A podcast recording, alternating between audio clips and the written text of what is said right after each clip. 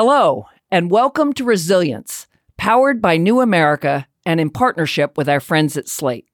I'm Anne Marie Slaughter, the CEO of New America. This fall, we released a digital magazine about the topic of resilience. In it, we feature the wisdom and unique perspectives of changemakers, thought leaders, and creatives on how we, as a nation, can bolster the resilience of our society. Please visit the magazine at resilience.newamerica.org to learn more.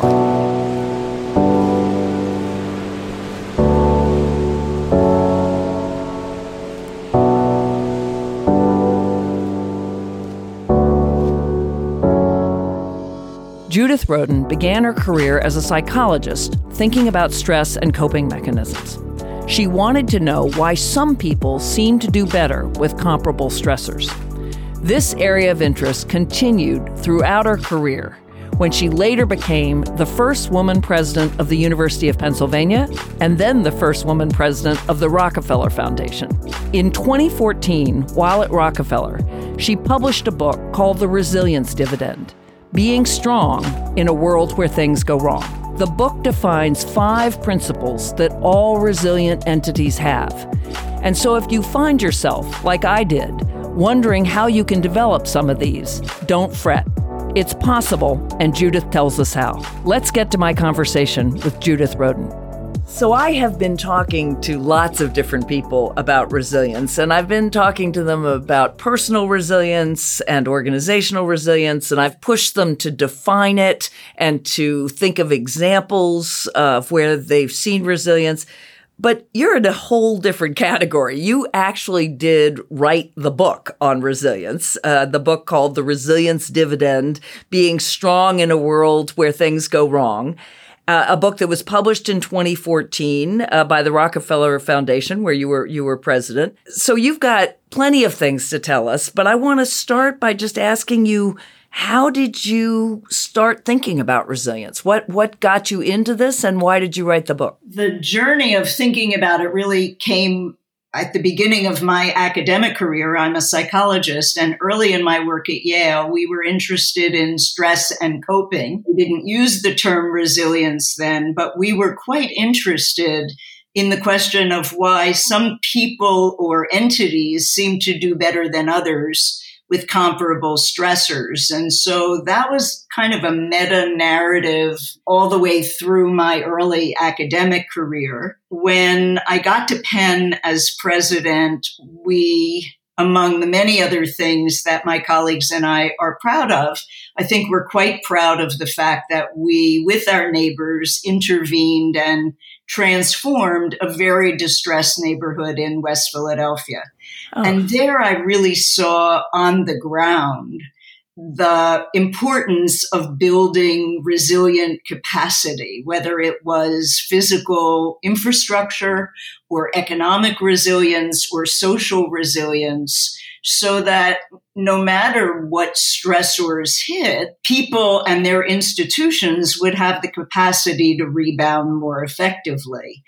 And it's there that we really began to think about both shocks, the kinds of shocks that come from climate related storms or floods, but also cyber shocks, economic shocks, and develop a broader narrative around shocks, but also came to see that equally challenging were the slower burning stressors that hmm took time, um, poor transportation systems, inequality, all of those deteriorated housing stock that you don't focus on as shocks, but cumulatively really do serve to continue to aggregate as stressors.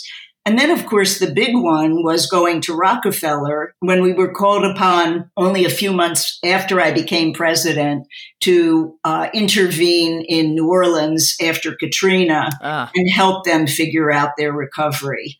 And so the lessons that we learned and the interventions that we implemented really formed the basis both for our work at Rockefeller um, and much of the thinking in the book. So that is fascinating. I I never knew that, although I knew you were a psychologist uh, as a professor, as a scholar.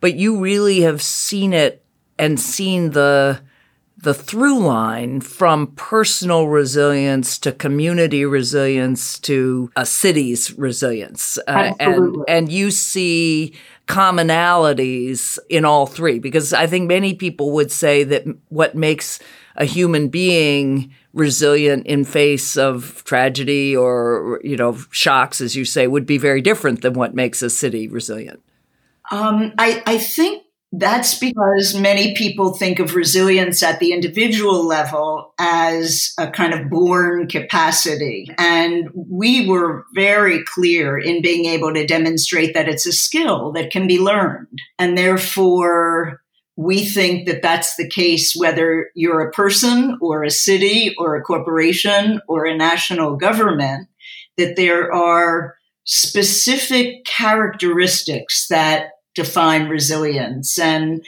if you will, I could talk about the five that we think are most critical because all resilient entities have these in common.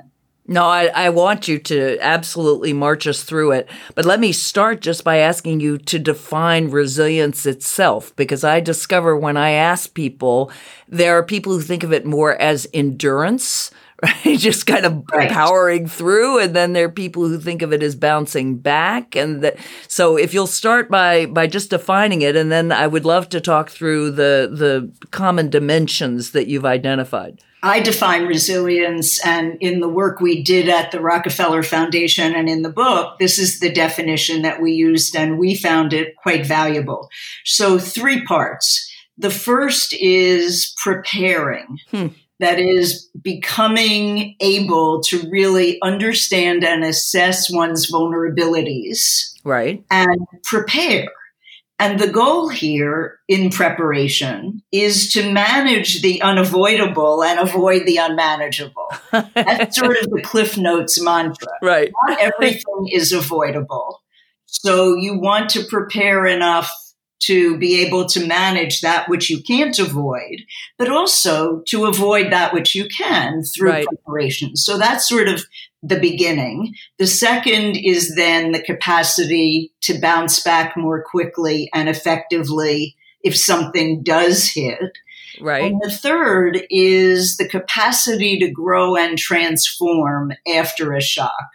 And the third is quite different from the way a lot of people do or entities respond to shock, because often we hear the rhetoric, oh, I just want everything to get back to normal. Right. But normal may have all of the vulnerabilities that made this hit harder than it might have been in the first place, whether that's a structural vulnerability or a personal vulnerability. And so the widely used claim that a crisis is a terrible thing to waste is in fact true. You want to be able to grow and transform if a crisis does hit. And, and we have many, many examples of how and where that occurs. So these are the three elements in that definition. So what fascinates me is that you start your definition before the crisis.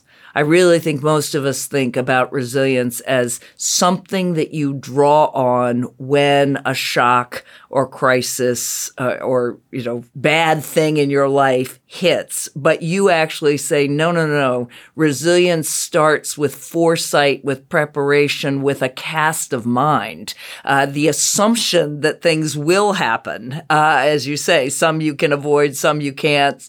Uh, but that that is really interesting that that it, it does not start in response to something it starts beforehand definitely and preparation is really incredibly important important.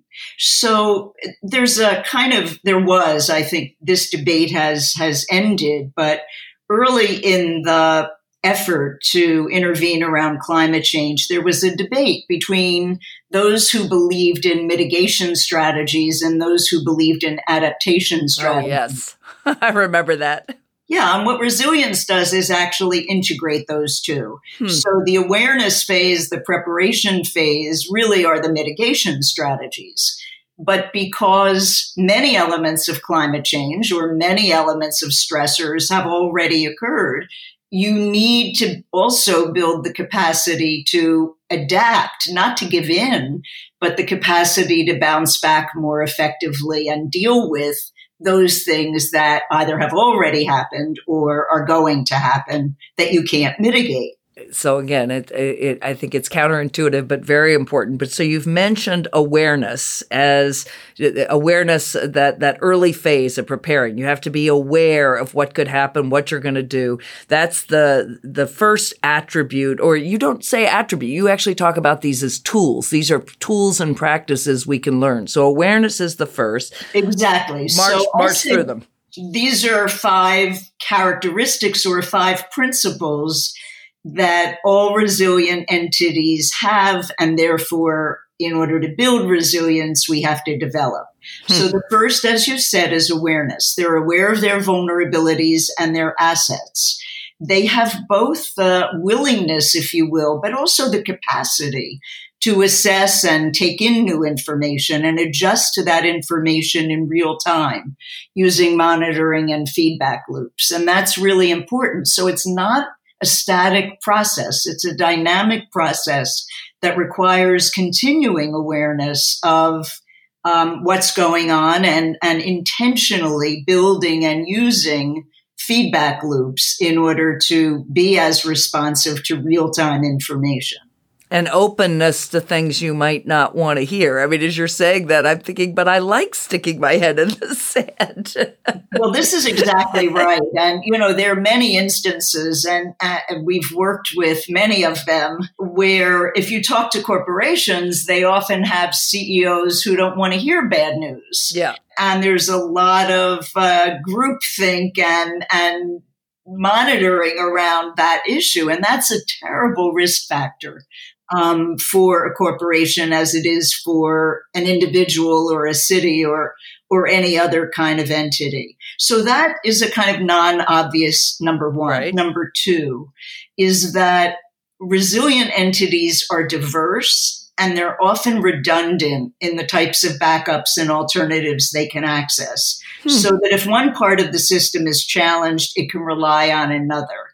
And often we see failure because that doesn't happen. There isn't a backup, there isn't a diversity. And here we mean diversity of responses, but we also mean diversity of approaches, of inputs, of ideas, of people. Resilient organizations are those that are more diverse, and resilient uh, companies have processes that have redundancies in them.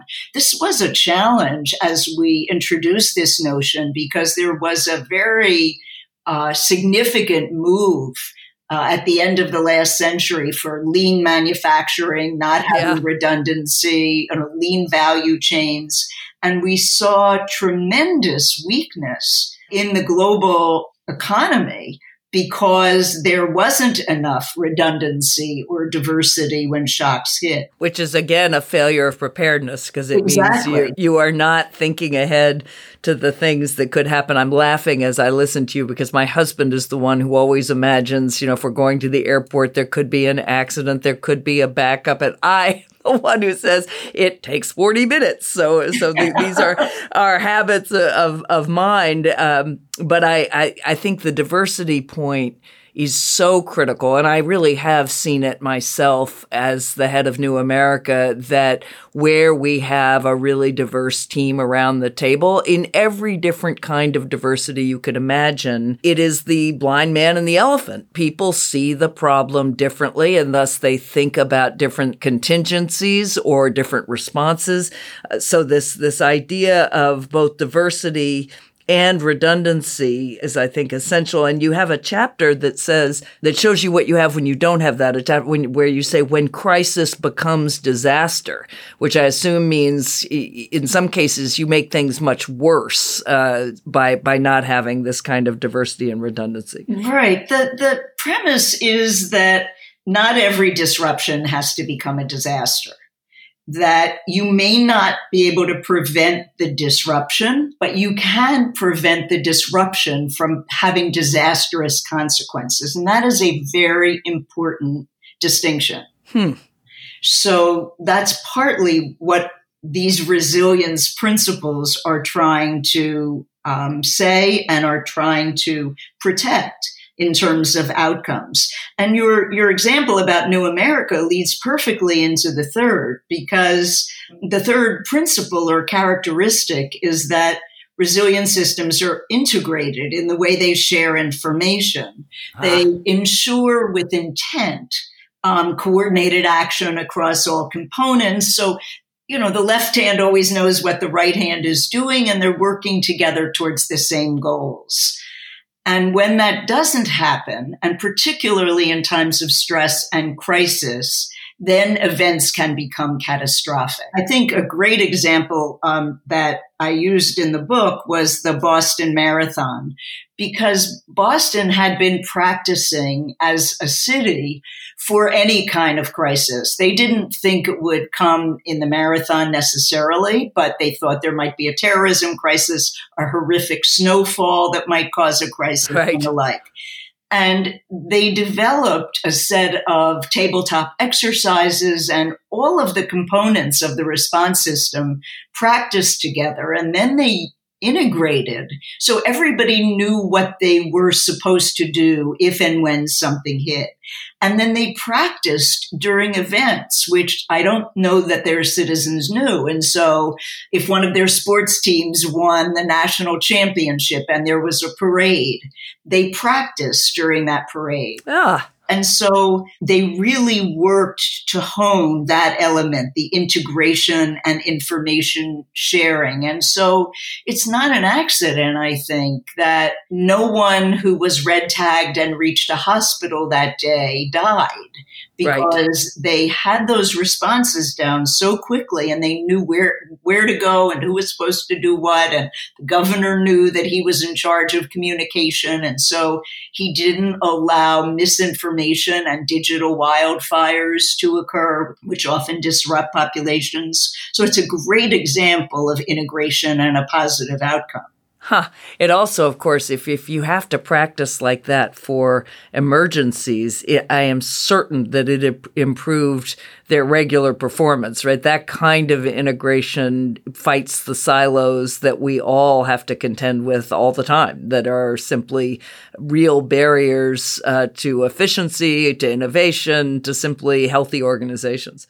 And as you know very well, having worked in government, there are those silos more yes. ingrained than in government, whether it's at the local level or at the national level. And so often it's really preparation that has integrated across those governmental silos that is most important in, in making a resilient response to a challenge. Exactly. So we have awareness, diversity, integration. What's number four? The fourth is that they're self regulating. So ah. it means that if one part of the system fails, the entity can delink its components to keep the problem from spreading. Oh. So I like to describe this as the difference between safe failure and failing catastrophically. Hmm. For example, I think you know that I co chaired for Governor Cuomo New York State's recovery from Sandy and yeah. Its preparations going forward.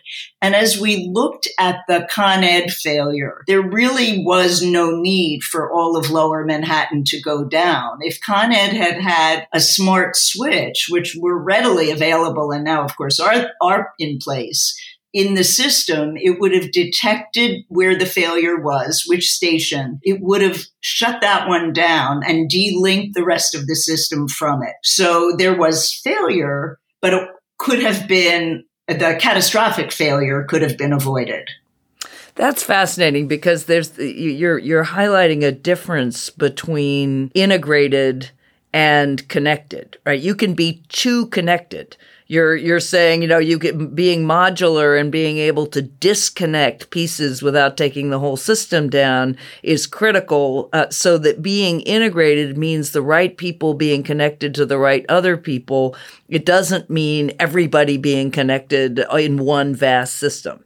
In fact that's that's exactly the right characterization. So you want to integrate the planning the processes the decision makers coordinate the actions but you don't want such tight networked systems that they can't be decoupled. Right. So the modularity is critical and the electric grid example should it's a great example but you should also think of it as a metaphor for your own personal life or there are ways to fail we're not saying that this prevents failure we're saying that there are ways to fail safely rather than catastrophically hmm, and so I love that. if something bad happens to you as an individual and you suddenly generalize it to every other part of your life, you're beginning to fail catastrophically. If you can modularize it, to use your term, or compartmentalize it to that which was the episode, you build in the capacity to fail safely and rebound from it more quickly and more effectively. I'm going to take this directly home to my college freshmen. Uh, but I, I was thinking exactly that as you were talking before. The danger of all or nothing thinking is exactly not compartmentalizing. You know, I failed this test, so I'm stupid, so I will never be able to do anything. As opposed to, you know, I didn't study enough, so I failed this test. So okay, I'll study right. harder next time. It it has no bearing on everything else. That's that's really fascinating. And that's why the through through line that makes sense to me really does come from my early psychological work because huh. this idea was something we were working on then. So I, it really has been a, a great through line for me in, in my own thinking. And then I would say the fifth is that all resilient entities or people or individuals, cities, companies are adaptive. They're nimble and they're flexible. So they have the capacity to adjust to, to, changing circumstances. They develop new plans, take new actions, modify their past behaviors. And again, the metaphor is that the entity is flexible. It bends rather than breaks. And this adaptiveness and flexibility, in some ways, it's e- almost easier to think about that as individuals but mm-hmm. it's equally true for the natural and built infrastructures. So as New York is rebuilding um, the pilings in lower Manhattan, it is using materials now rather than concrete that bend with the wave action. Ah. So real flexibility that will make it bend rather than break if the waves become stronger and, and hit harder and harder or higher and higher. And so we have both building materials and also life materials that should allow us to do that with greater intent.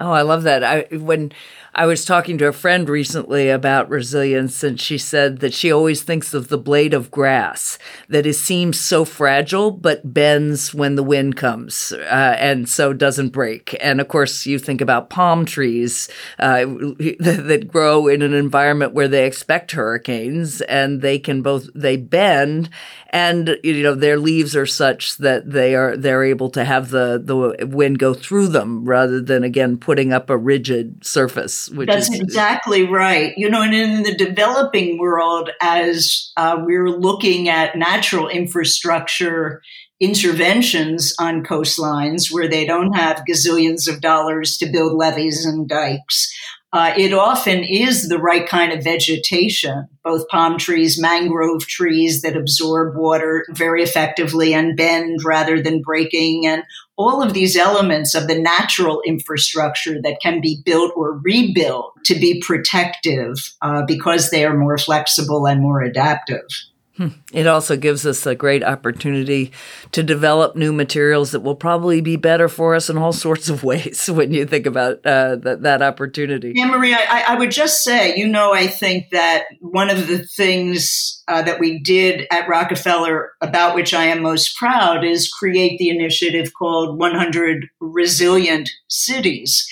And what's really interesting about the efforts is that not only did we work with the cities, develop a chief resilience officer and develop a, a real strategic plan with goals for the resilience projects, but our goal was also to build a marketplace of new resilience goods and services by the private sector so that these new ideas could be infused in real products or real services that would also make us more resilient. And by the time this initiative was completed this year, there were over 90 companies offering or having developed resilience goods and services. So we think that's part of what the world needs and um, we're seeing the marketplace respond to that. Well, you anticipated my next question because I was going to ask you about resilient cities, and and really you developed the con the concept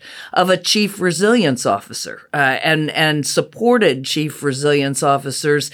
I assume to not to silo resilience to the chief resilience officers office, but rather to spur resilient thinking again to the the awareness, the preparedness, all the different attributes that you've just described uh, throughout the government.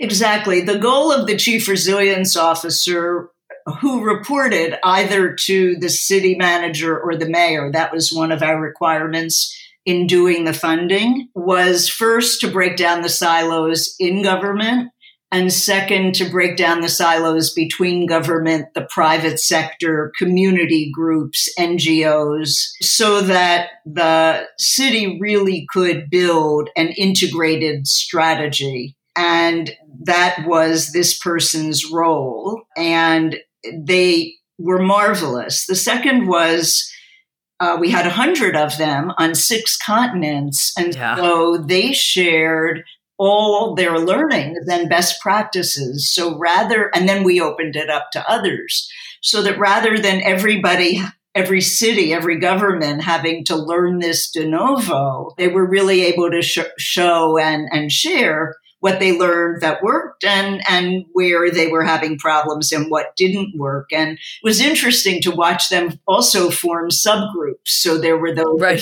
formed a subgroup around water huh. um, either too much or too little as they said and all of the strategies uh, that they use. There were those who formed a subgroup around earthquakes. And so suddenly Christchurch, New Zealand was talking to San Francisco and tremendous amount of learning went on there that is still going on and, and really did build enormous capacity much more quickly than if any of them was going alone. I just think the whole idea of being able to be a chief resilience officer is one of those new job categories. And it obviously doesn't have to be that specific title, but thinking about building resilience as a career path is something the world needs, but I also think many, many people would be interested in. And obviously, if you're an environmentalist, you would think about it, but so too if you're an engineer. Absolutely. And we're seeing now master's programs developing. So Penn has one, and Columbia has one, Harvard has one. Uh, I'm not sure, but there may be many others. Tulane, I know, has one where they are giving masters in resilience and and the program involves planning, design, but also engineering, some architecture, and a lot of economics. Right. So um, these are not only new job categories, but they're yet again new ways to integrate cross disciplinary knowledge and spark new ways of acting through those cross disciplinary findings. Well, it's it's uh, again, it's an area I think if I were an undergraduate today, I would be truly interested in. Again, personally and and from a career point of view, I want to ask you about the the biggest stressors you see facing us nationally and indeed globally. But before I do, your book is not called Resilience, it's called The Resilience Dividend. So I do want to ask you about this idea of a dividend from resilience. The reason that I was most excited to write the book was that I wanted to be able to demonstrate from all of the work that we had seen, some of it we funded and some of it developed on its own, that showed that investing in resilience pays dividends both in the good times and in the bad times. Uh-huh. And so we used to say at Rockefeller if a dollar in is only a dollar out in outcome, shame on us. Right. And that was the narrative that we wanted planners and investors, whether it was government funding or private sector funding, to adopt as well. That you need to get more bang for the buck. And one of the things that was so interesting, I testified on the Hill a number of times, and this narrative connected regard right across political parties and political attitudes. First of all, devastating events had happened in Republican as well as Democratic right. districts across the country. And secondly, as mayors always say, there's no Republican or Democratic way to collect the garbage. So it really has, it's a broad embrace that I think has made it more effective as well. And let me give you a couple of examples of where we've already seen the resilience dividend in place and what thinking really led to it. And I'll give quick ones. No, please do. In the recovery after New Orleans, obviously there was a lot going on. But one of the things that happened is that they received $3 billion to build new green and gray water management huh. infrastructure. Now that's great, but to get the resilience dividend, they also targeted job training for new jobs that this funding was created huh. to bring down the high unemployment rates among their male African American population, which was about 56% right. at the time they started this. So they said, let's get more bang for the buck. We don't only want to think of this then as an infrastructure project. We want to think of it as a training project, as an employment solution to some of the social and economic inequity, which is also part of our problem. The resilience dividend. Oh. In Hoboken, the city is very vulnerable to flooding uh, given its uh, topography. And it was also struggling with both a lack of parking space and a lack of green space in the central area of the city. So they developed a single solution that solved all three. Huh. They used a Dutch design, which we helped them to understand because Rotterdam was one of our cities. Right. And so they've been building underground parking garages, which are engineered to serve as floodwater catchment facilities huh. when they have flooding, but they put them underground so that they could have new surface green space for recreation. So three wins with one investment. So we really it's it's an invitation not to do something you kind of have to do because you're imagining a crisis, but it's an opportunity. Well, it's an opportunity, and this is why integration across silos in city government is so important. What you see is that the head of transportation has his or her transportation projects. The head of energy has projects, et cetera, et cetera. And they never think about because they're not in this mindset, or at least now they are, but they haven't been in the mindset to think about how they could develop a project that would solve all three at once and get three wins for one investment. So Boulder, Colorado had a flooding problem and they brought together those three um, units of city government and their solution was a riverbank flooding solution that also built bike paths and green yeah. space as part of the infrastructure to that solution. So there wasn't some park far away that they spent the recreation money on. And that just freed resources for different other things at another time. So we keep saying over and over again, look for the resilience dividend, both $3 for every $1 invested or more actually, because um, FEMA shows that you save $6 in damages for every $1 invested now when it's uh, hurricanes or floods. So right. that you're getting more bang for the buck, but also you're doing something that pays off in the good times. Hmm. Not every crisis will happen. And so you want to be prepared for the bad stuff, but you want to benefit when you're in good times as well. And that's what makes this investment so great you know, there we didn't even think about other resilience dividends when we were doing some of this work. But I remember one day, uh, Norfolk was one of our early cities, Norfolk, Virginia, which is having real flooding. Yeah, flooding. And yeah. we were working on amazingly interesting flooding solutions with the U.S. Navy, now integrating their strategies, which they hadn't done before. The national government was thinking one way, the Army Corps of Engineers had a different project, and then the city and so one thing was to integrate all of them. Um, but one of my colleagues came running into my office and said, Norfolk just called and Moody's um, either, and I can't remember whether they kept or, or improved their municipal bond rating. Uh-huh. And in the report, they said it was because they were working with the Rockefeller Foundation on their resilience strategies, which went way beyond flooding. But to Moody's, it made them a very good bond risk. That's great. That's a real dividend right there, a bond dividend. I love that. Well, so I I I don't want to end on a uh, kind of negative note, but I do want to ask you about the challenges you see. I mean, resilience in the sense of preparing for disasters and having the right systems, integrated systems, and, and modular ones or self regulating ones, uh, and being adaptable is important at any time. But in the book, you say, look, in this century, we're really facing huge stressors. Uh, and you talk about climate and you talk about urbanization and globalization. So I, would love it if you would just talk a little bit about each of those and how you see those particular challenges for why we need resilience right now. Absolutely. I do think, and, and this is just reality. Crisis is the new normal. There isn't a week that goes by that we don't see in some part of the world something really bad happening. Right. And right. so, how we prepare is going to be increasingly critical to our long term success as individuals, as cities, as countries. And you need to prepare by building resilient capacity because you can't predict every bad thing.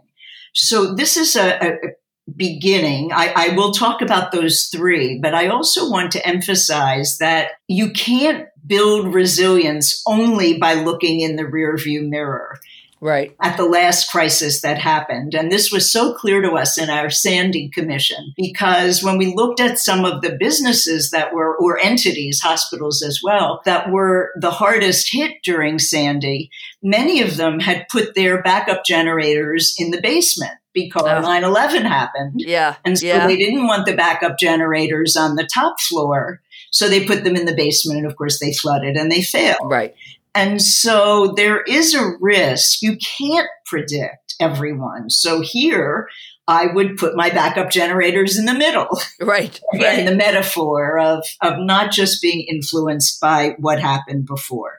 However, it is very, very clear that climate change is totally escalating the risk. Yeah. If you just look at the cost of climate induced disasters, it is estimated that the cost since 1980 of just the US government responding to climate related disasters is up 500%. Jeez, that's a so huge number. It's extraordinary. The UN estimates that just adapting to the climate change that's already occurred is likely to cost $500 billion yearly mm. by 2050 if we don't put in the right mitigation strategies. New York expects sea level rise of about 11 to 20 inches Jeez. by 2050. Yeah. And so all of the climate related stressors and shocks. And this is just the ones we know about. The challenge to our food supply, the challenge to our water supply is growing both in obvious and non obvious ways. Scientists working on resilience are showing that the loss of pollinators, um, which is a climate induced loss, is affecting tremendously the way the ecosystem is developing new flora and it will have profound effects both on our human health and certainly on our food supply. Right. A quarter of humanity faces looming water crises. Um, from India to Iran to South Africa. We have arid countries already, but many of these countries have big thirsty cities. Yeah. And they've faced acute water sh- shortages already. We've seen it in Sao Paulo, Brazil, and Chennai, India, and certainly in Cape Town that almost reached what they call day zero, which would have been the day when all its dams were dry. Now, the reason that I talk about those three in particular, because it's happening in so many other places, is that these are also cities that have had massive, massive flooding. Right. And Too so, much water and not enough at the same yeah, time. Yeah. And and we need to think about that, and that's thinking about resilience in that context is really really important. If we think about urbanization, it's estimated by UN Habitat that about 40%, I would say, of the built infrastructure that will be present globally in 2050 has not yet been built. Wow. And so we have an amazing opportunity. And a lot of that is in uh, South and Southeast Asia, where Right. urbanization will be most massive, and some parts of Africa. And so we have an opportunity now using these resilience principles to really influence how that infrastructure is built.